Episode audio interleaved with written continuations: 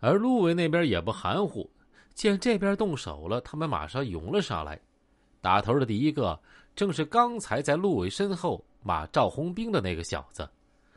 这小子刚冲上来，就被一把冰凉的三棱刮刀抵住了脖子。拿刀的正是张月，手里拿着的正是小北京从二虎他们那儿抢来的那把大号三棱刮刀。看来上次会议中确定的出门最好带家伙，也起到了很好的效果。谁再上来，我扎了他！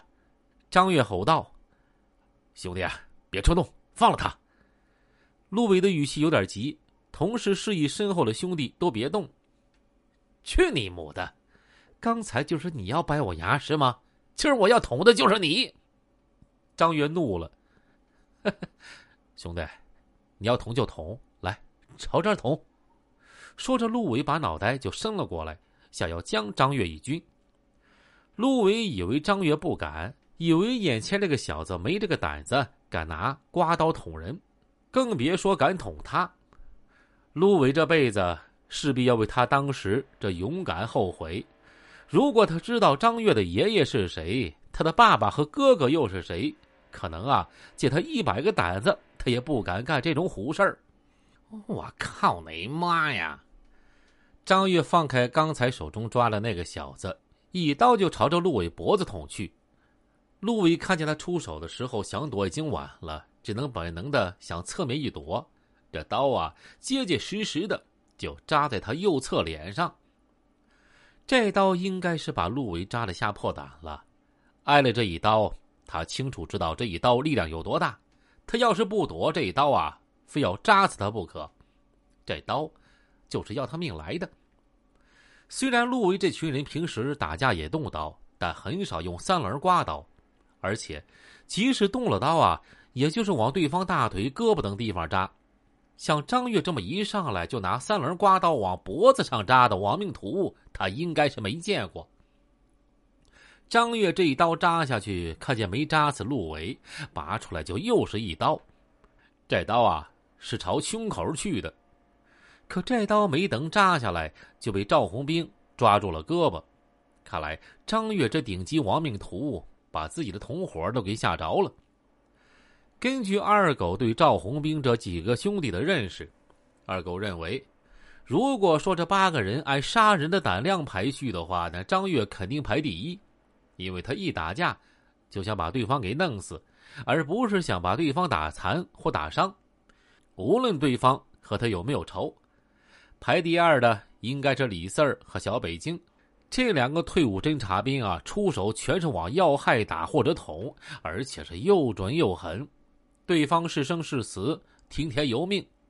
排第三的应该是小季和费四儿，只要对方的确把他惹火了，他们杀人的胆子不在张月之下。排第四的应该是李武，如果他挨了几下重的，他肯定敢杀人。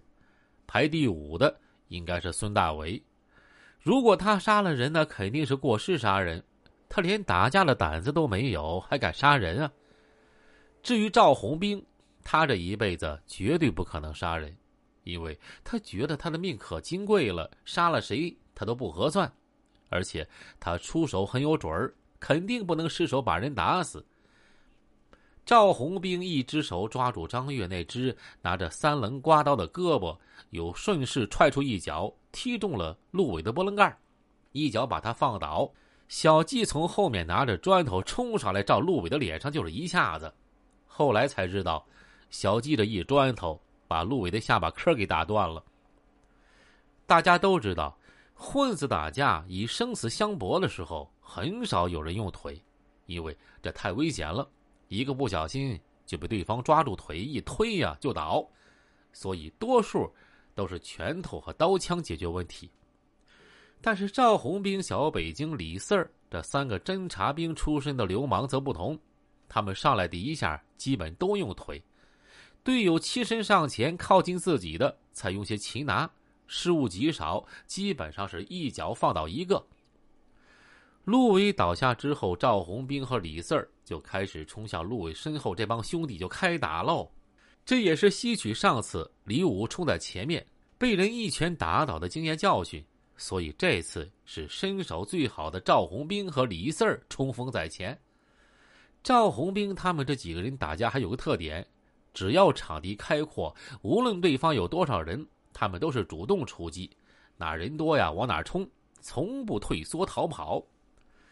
赵红兵和李四身后跟着的张月、费四等五人，也不是一羽之辈，队形保持的很好，人和人之间的距离不超过一米五。如果有人被打倒或者被抓住的头发之类的，马上身边啊就有人支援。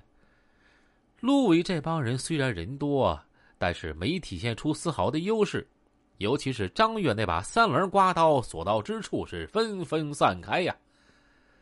这时候，陆维站了起来，捂着脸，拖着下巴，含糊的大喊一声：“都他妈别打了，都住手！”原来啊，陆维也会大嗓门喊。赵红兵这边也打够了，赚足了便宜，一听这话呀，也停下了。赵红兵，明天晚上八点，我在南山顶上挖好了坑等你。陆伟忍着剧痛，捂着脸，含糊不清的说。他话已经说不清了，三轮刮刀扎到哪儿，那就是个血窟窿。